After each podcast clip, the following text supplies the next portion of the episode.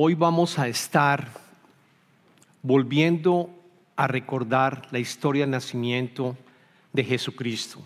Y se acuerdan, la semana pasada iniciamos el Adviento y empezamos con la historia con el Evangelio de Lucas. Vamos a continuar con el Evangelio de Lucas eh, y vamos a, a leer unos versos adicionales. Yo los invito a que tomen sus Biblias y vayan al Evangelio de Lucas capítulo primero.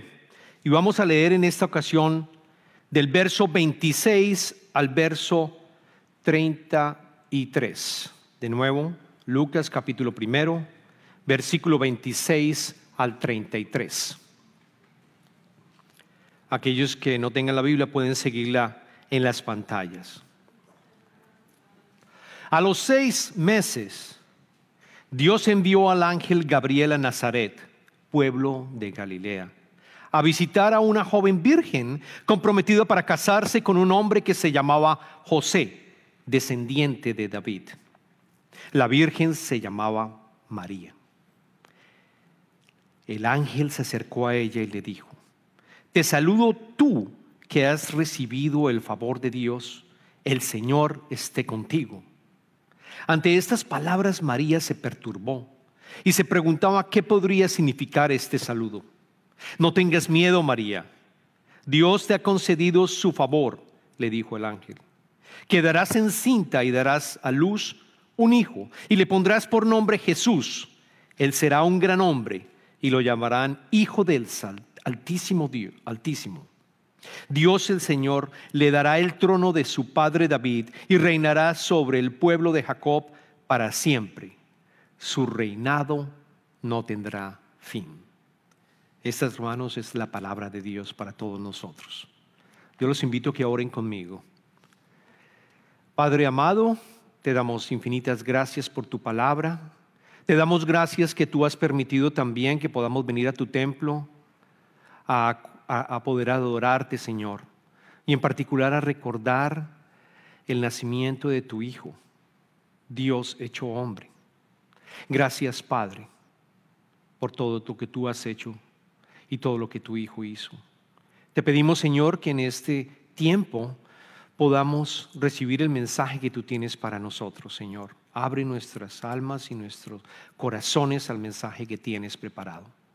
En el nombre de Jesucristo oramos. Amén. Amén. Todos aquellos que tienen padres se pueden, perdón, todos aquellos que tienen hijos, que son padres, se pueden acordar cuando sus hijos tenían probablemente entre 5 a 8 años y, y los niños empezaban a sentir miedo en la noche porque no podían dormir bien, quizás porque habían visto una película y ya el cerebro en esa, en esa edad de 5 a 8 ya se empieza, a, empieza también a acordarse todo lo que pasó durante el día. Igual que nosotros como, como adultos que no podemos a veces dormir por algo que nos pasó y que estamos pensando en nuestro trabajo, en cualquiera de las vicisitudes que tuvimos, en las responsabilidades. Los niños también, a esa edad, 5 a 8, estaba investigando, los niños empiezan a tener problemas en dormir precisamente por eso.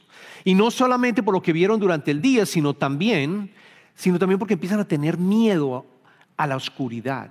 Empiezan a imaginarse que hay alguien detrás del closet, que hay un monstruo, que alguien está probablemente en el cuarto, empiezan a ver sombras, empiezan a acordar. Todos, todos, todos nos acordamos de esa época. ¿Y, cómo calmamos al niño? ¿Cómo calmamos a nuestros niños? Le decíamos, cuando empezaba a llorar, yo estoy acá, no te preocupes. Íbamos al cuarto de él. Y lo calmábamos y le decían, yo estoy acá, no te preocupes, lo que tú estás teniendo es una pesadilla. Y tomábamos al niño y lo calmábamos en nuestros brazos.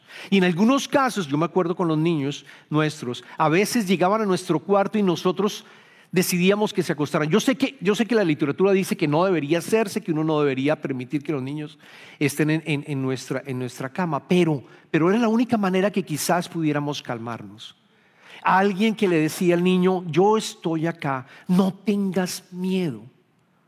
Y lo triste es que empezamos a crecer y empezamos a volvernos adultos y ahora no tenemos quizás a nuestros padres que nos digan, yo estoy aquí, no están vivos. Pero nosotros como cristianos tenemos una verdad infutable, una verdad en la cual nuestro Padre, y está en las escrituras, nos dice constantemente, no tengas miedo, yo estoy aquí. Y es algo que tú puedes reclamar como cristiano. Es algo que tú puedes decir, el Padre está conmigo, no debo temer. Él está en control, yo no estoy en control de mi vida. Es algo que podemos reclamar y es exactamente lo que el adviento te permite hacer. Volver en cuatro semanas a recordar quién es Jesucristo para tu vida, quién es Jesucristo para ti recordar sus promesas. Porque desafortunadamente la Navidad se volvió algo en el cual nosotros nos estamos involucrando en la era moderna de, las, de, las, festividades, de los regalos, del árbol de Navidad, ustedes lo saben. Y desafortunadamente vamos perdiendo poco a poco el verdadero sentido. Dios se hizo hombre. Dios se hizo hombre. Dios se encarnó. Y hoy escuchamos y estamos escuchando las escrituras cuando, cuando, Dios, a través del ángel Gabriel, se acercó a María y se le apareció. Y no fue la primera vez que él lo hizo apareciéndose a alguien. Porque la semana pasada, recordemos, y voy a irme atrás, la semana pasada nosotros recordamos que ese mismo ángel, el ángel Gabriel, se le apareció a Zacarías, que era un sacerdote se le apareció en Jerusalén. Lo pueden leer unos versos anteriores. Y Zacarías estaba haciendo su labor de sacerdote, que en ese momento le tocó utilizar el incienso, usar incienso en el templo. Y él estaba, Zacarías estaba orando continuamente porque, porque su esposa, que era Elizabeth, no podía tener hijos. Y ellos estaban orando por tener un hijo. Y esa oración no se había respondido. Ya estaban de adultos, ya estaban prácticamente ancianos. Cuando se aparece el ángel Gabriel a Zacarías y le dice, tus oraciones han sido respondidas. Tu esposa va a tener un hijo. Va a tener un hijo. Y él es precisamente el redentor. Habían pasado 400 años de silencio. Quiero que entendamos esto. El último profeta del Antiguo Testamento había sido Malaquías. 400 años antes fue el último profeta. Y él, este profeta, a través de Dios, Dios habló a través de este profeta y le dijo, va a venir el Mesías, pero primero va a venir aquel que va a abrir el camino, que fue Juan el Bautista. Y Juan el Bautista es el hijo de Elizabeth y de Zacarías. Luego llegó primero, eh, eh, llegó primero Juan el Bautista para preparar el camino, porque él predicó, arrepiéntanse que el reino de Dios está cerca. Y después de que seis meses de que estaba embarazada Elizabeth, es cuando leemos estos versos en donde el mismo ángel, el mismo ángel Gabriel, no se aparece en Jerusalén, se aparece en Nazaret, un pueblo que no estaba escrito, no se había hablado en el Antiguo Testamento de Nazaret. Un pueblo en donde no había absolutamente ningún tipo de reseña que fuera un pueblo importante.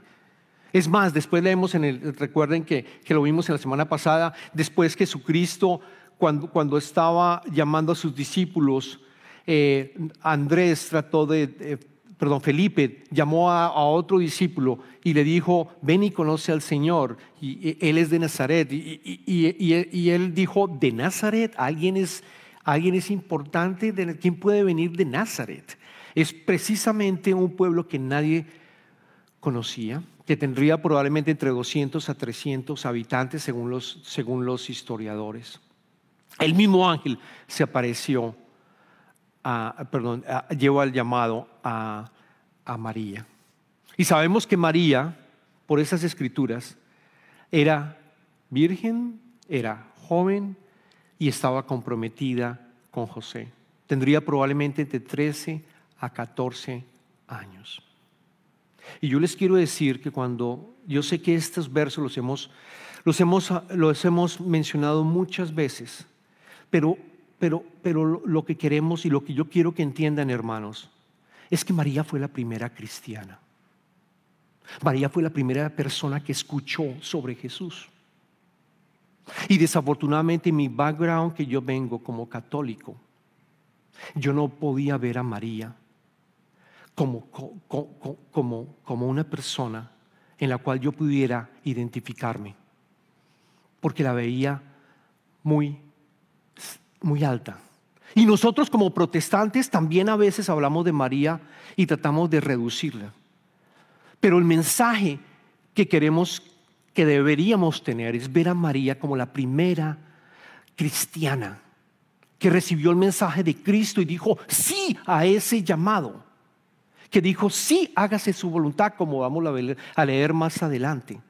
Ella fue la primera cristiana. Y así como ella aceptó que en su cuerpo naciera Jesucristo, el Hijo de Dios, es Dios también, porque es la Trinidad, Dios Padre, Dios Hijo y Dios Espíritu Santo, en un mismo, en un mismo, en un mismo, en un mismo ser. Ella dijo, sí, nosotros como cristianos somos llamados también a decir sí y que venga el Espíritu Santo en nuestro cuerpo. Es exactamente el mismo llamado. Es más, Pablo lo dijo vamos a leer dos versos en Corintias, en todas, sus, en, todos sus, en todas sus cartas continuamente dice, tú tienes a Jesucristo, tú tienes el Espíritu de Dios cuando tú lo aceptas.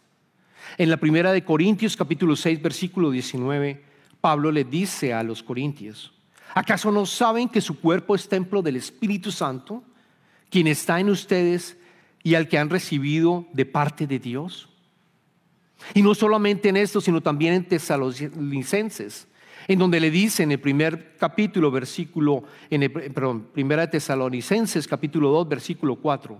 Al contrario, hablamos como hombres a quienes Dios aprobó y les confió el Evangelio. No tratamos de agradar a la gente, sino a Dios que examina nuestro corazón.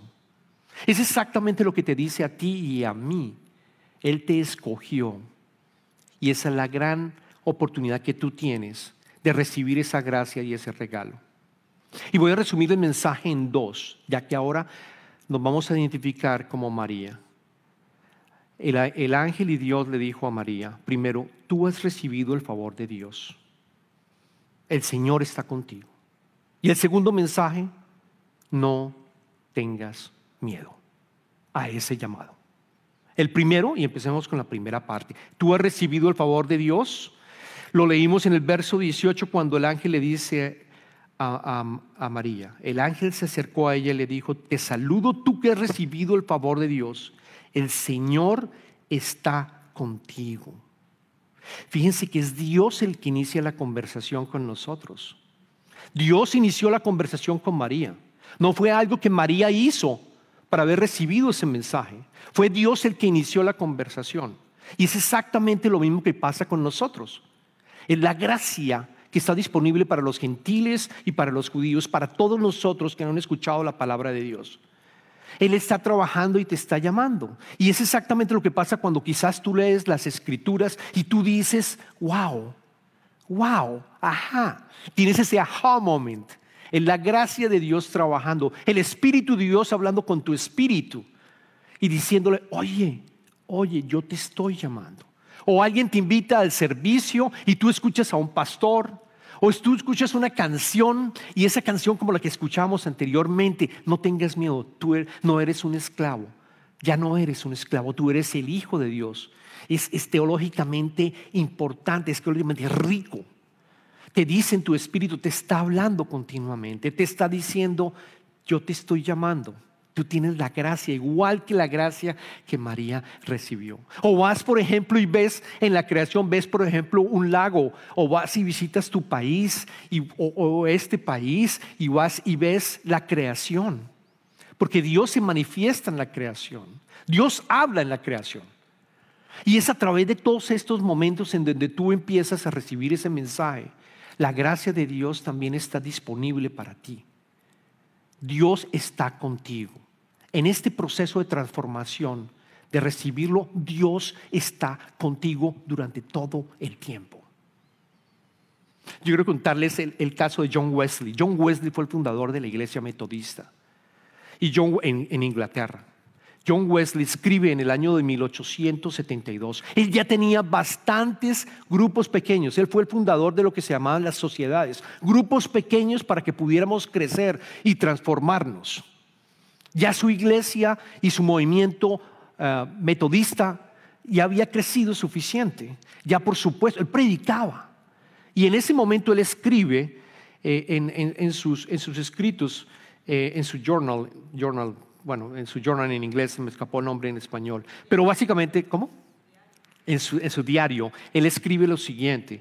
Él dice, en el año 1872, en el febrero, por la noche fui de mala gana, a él lo invitaron a ir a una reunión de grupo pequeño, o sea, de una reunión de la sociedad. Fui, por la noche fui de mala gana a una sociedad de Aldursi Street, donde alguien estaba leyendo la epístola a los romanos. Aproximadamente eran un cuarto antes de las nueve de la mañana. Mientras él describía el cambio que Dios obra en el corazón a través de la fe en Cristo, sentí que mi corazón se calentaba extrañamente. Sentí que confiaba en Cristo, solo en Cristo para salvación. Y se me dio la seguridad de que Él había quitado mis pecados, incluso los míos, y me había salvado de la ley del pecado y de la muerte.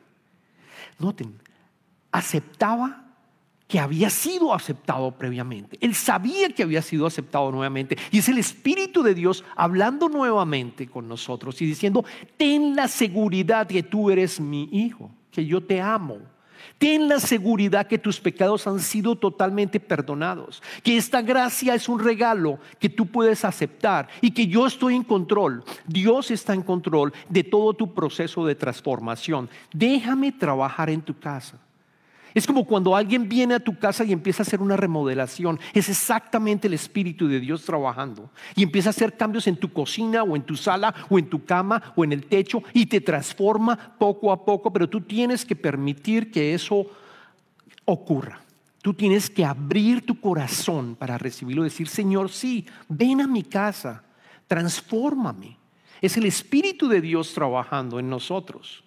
Y es exactamente porque es importante el adviento en la iglesia, de todas las denominaciones. Es importante que hagamos y reflexionemos. Reflexionemos en estas cuatro semanas y volvamos a recordar que la gracia de Dios está disponible para nosotros y que Él está con nosotros. Y el segundo mensaje, no tengas miedo. No tengas miedo. Y no es solamente para el llamado es solamente durante la vida cristiana. No tengas miedo. No sé si de pronto estás como los niños pasaban con una pesadilla. No sé si tú estás pasando por una pesadilla en tu vida. No sé si estás pasando con alguna crisis que no puedas identificar y decir, Señor, no, no, no puedo saber, no puedo entender cómo puedo dar el siguiente paso. No sé cómo salir de esto. No sé, Señor, cómo, cuándo vas a responder mis oraciones. No sé cómo salir de esta enfermedad, Señor. Pero Él nos dice y le dijo a María y nos dice a nosotros, a cada uno de nosotros, no tengas miedo. Es exactamente lo que a María le dijo, por lo menos en, el, en este llamado. Le dijo en Lucas capítulo, en el primer capítulo, versículo 29 y 30, y lo leímos. Ante estas palabras que le había dicho antes, María se perturbó y se preguntaba qué podría significar este saludo. No tengas miedo, María. Dios te ha concedido su favor, le dijo el ángel. Noten que el ángel le vuelve a replicar, Dios te ha concedido su favor. Cuando tengas miedo, recuerda, Dios te ha concedido ese favor, esa gracia. Vuélvelo a recordar, reclámalo. Dios me ha concebido, no tengo por qué tener miedo. Él está en control. Vuelvo a recordar lo que María sintió. Y es exactamente lo que nosotros sentimos en nuestro caminar con todas las dificultades. Tenemos miedo. Ella tuvo miedo. Había un ángel al frente de ella. imagínense ustedes tener un ángel. Eh, eh, debe, ser terrorífico. Debe ser algo bien, bien complicado de experimentar. Adicionalmente, porque para ella, siendo mujer en esa época, los hombres no hablan con las mujeres, sobre todo de temas de estos temas espirituales. Entonces, debió haber sido todavía mucho más impactante lo que le ocurrió a María. Y no sé lo que nos está pasando, te esté pasando en este momento, pero tú puedes reclamar y saber que Él te dice, no tengas miedo. Mi favor no va a cambiarse. Mi gracia no va a cambiar. Mi promesa no va a cambiar. Puedes tener la garantía que yo estoy contigo y que puedes seguir este proceso conmigo. Es exactamente lo que le dice. Algo interesante también es que Él inicia, Dios inicia la conversación Y noten, me llegó esta pregunta también. ¿Qué hubiera pasado si no hubiera, no hubiera dicho a María que, iba a quedar embarazada? No, noten que Dios te pide un permiso. A María le pidió el permiso de usar su cuerpo para ser el templo de Dios. Dios hecho hombre en ella. Le pidió el permiso. No hemos terminado todos los versos, pero él, él está esperando y Dios está esperando que tú digas sí. Él dijo sí a ti y Él espera que tú digas sí para recibir esa gracia. Yo lo podemos ver acá claramente. Yo no me imagino que hubiera pasado si María supiera que estaba embarazada y no haber sabido que había sido el Espíritu Santo. Debió haber sido algo muy complicado de explicar. Pero Dios nos llama, Dios espera que tú digas sí, porque Él ha dicho sí para ti. Vamos a continuar en el resto de, lo que le mencionó. Le dijo, quedarás embarazada y darás luz a un hijo. Ese hijo es el Mesías. Lo llamarás Jesús, que significa Jehová, es el Salvador nuestro. Es el Hijo de Dios y reinará para siempre. Reinará para siempre. E incluso el ángel está hablando de la segunda venida de Jesucristo, porque va a reinar para siempre. Nosotros vivimos en una época entre dos tiempos el tiempo que Jesucristo llegó por primera vez y el tiempo en el cual después Él va a volver. Tenemos la fortuna de saber que el Mesías está con nosotros y está vivo porque resucitó después. La fortuna de saber que el Mesías llegó. No estamos en los 400 años antes de la llegada del Mesías. Estamos viviendo esta, esta, esta gran oportunidad de la humanidad, de saber que Él vino a, salvarnos, a redimirnos, a dejar el Espíritu Santo en ti y tener esa oportunidad de vivir en su reino, en el reino de los cielos. Y tener la garantía de que vas a tener una vida abundante en este periodo, rica en luz y de verdad. Y después reinar también con Él por toda la eternidad te hizo parte de la familia de Dios. Te hizo parte de la familia de Dios, hermanos. Recordemos a María y sigamos el ejemplo de ella. Oremos. Padre, te damos infinitas gracias. Te damos infinitas gracias por tu palabra. Te pedimos, Señor, que podamos seguir el ejemplo de María y sabemos que hemos, te hemos aceptado en nuestros corazones, pero te pedimos que este adviento y este periodo en el cual volvemos a recordar lo que tú hiciste para la humanidad, Señor, sea algo personal para cada uno de nosotros de nuevo, que sea vivo, que podamos sentir, Señor, que el Espíritu está entre nos, en nosotros, que, que sabemos que no debemos preocuparnos, que no tenemos, debemos tener miedo, Señor, para continuar este camino. De que tú estás bajo control y que siempre estarás bajo control. Gracias, Padre, por recordarnos que somos hijos tuyos a través de tu Hijo. Te pedimos esto en el nombre de tu amado Hijo Jesucristo. Amén.